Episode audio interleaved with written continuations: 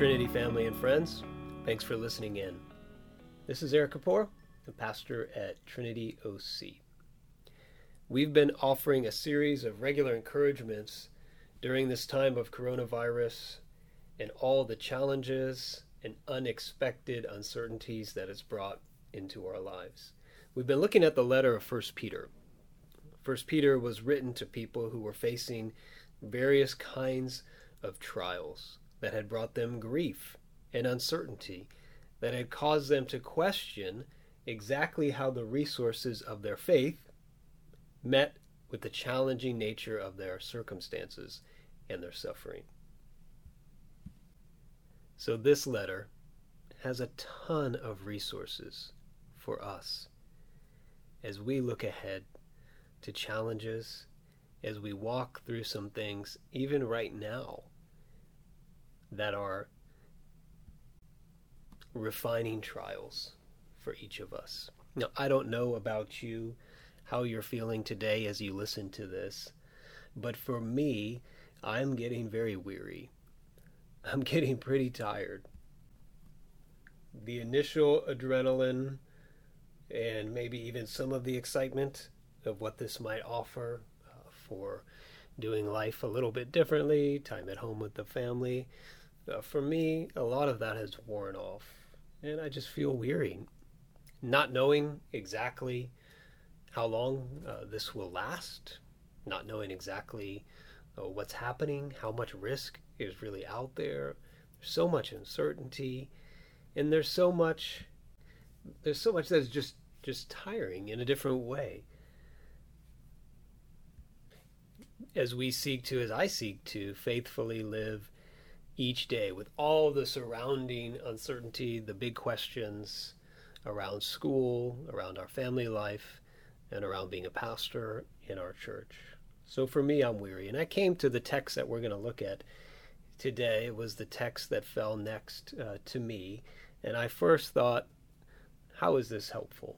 But the more I thought about it, the more I realized this is something that I needed to hear. Peter does uh, two major things in this letter.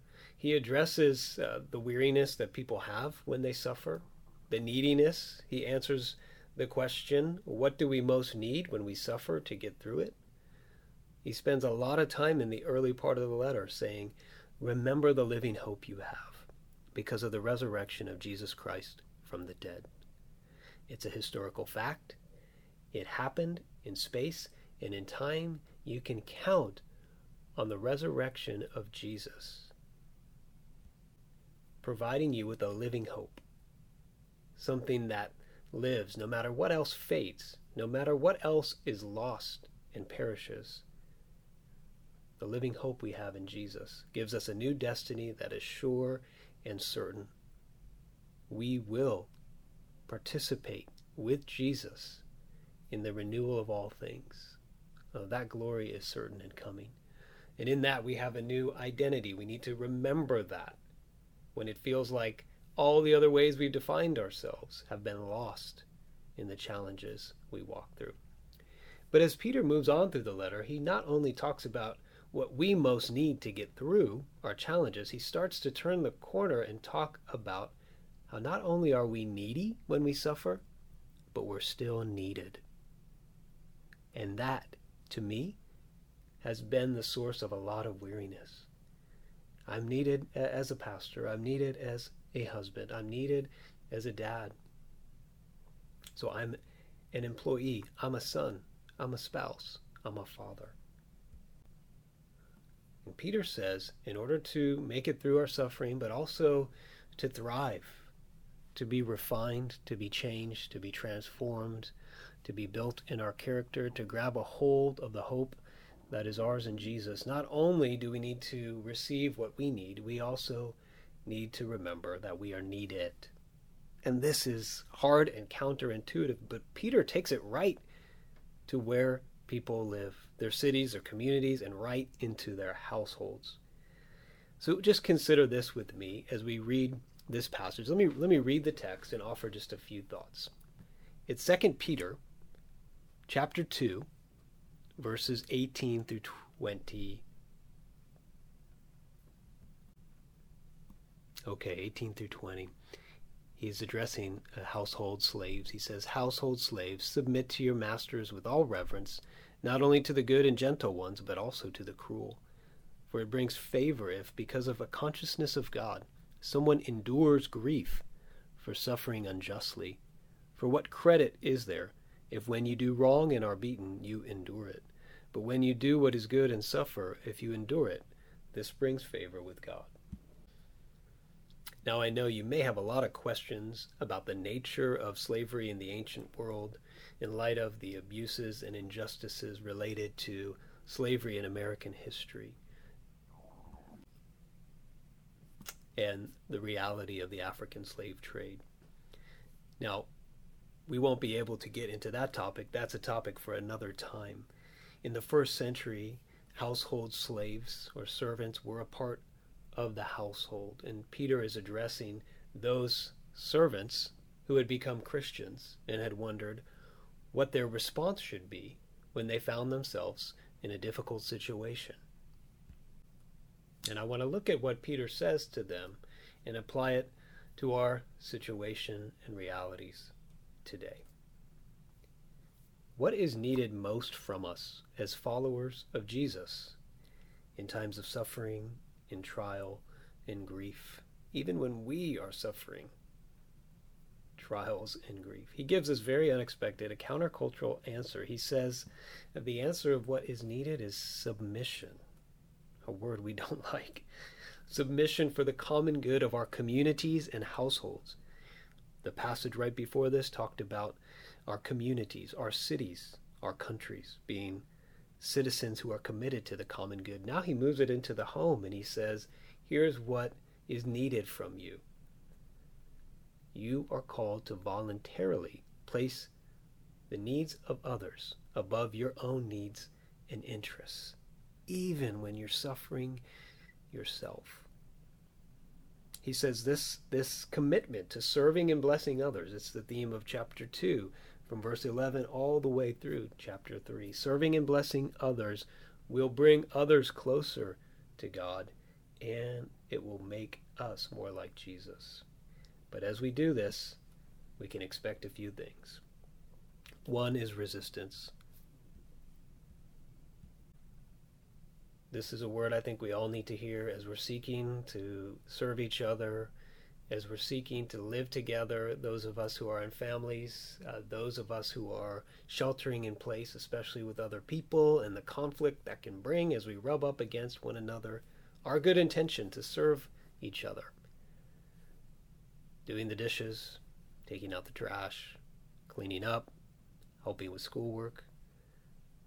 All those things will not always be met with a thank you, an appreciation, and a wonderful a card or gift in response to what we've done. Expect resistance, Peter says.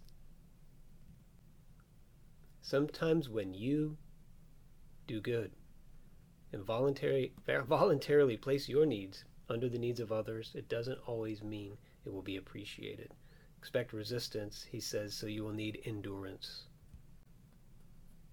He says, when you do what is good and suffer, if you endure it, brings grace with God or favor with God.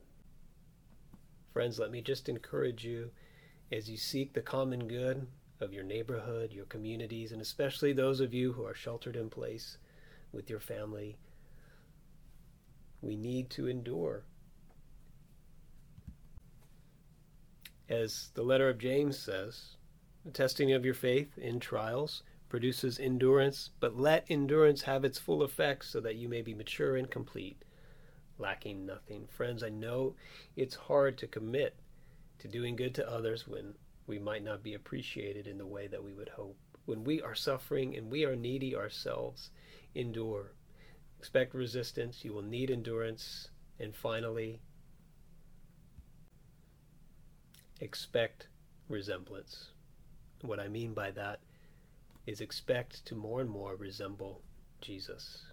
As you commit to the common good of those whom God has put into your life in this time, as you are needy, as you are suffering, they are also needy, and they are also suffering. And in laying down our lives to serve them, we more and more resemble Jesus. This is what Peter goes on to explain in verses 21 through 25. He says, This is what you were called to, because Christ also suffered for you. Despite your resistance, he endured the cross in order that you, by his wounds, might be healed. You were like sheep going astray, but you have returned to the shepherd and overseer of your souls. Verse 24. What Peter says is that when, when Jesus was insulted, he didn't insult in return. When he wasn't appreciated, when he was threatened, he didn't threaten back and respond in kind. Instead, for cursing, he gave blessing.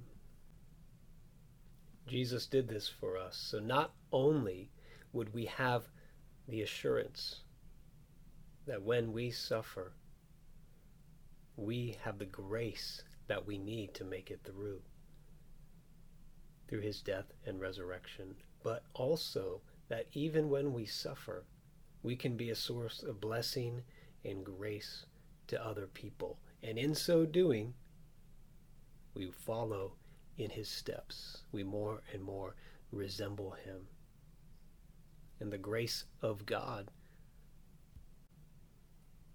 by alone which this is possible, is seen in us, and others are drawn to him. Friends, as you get weary, as you encounter resistance and need endurance, may you remember the one who suffered for you, and in his name uh, continue to do good and to bless those around you. May the favor of God be with you. Peace be with you, friends. Until next time.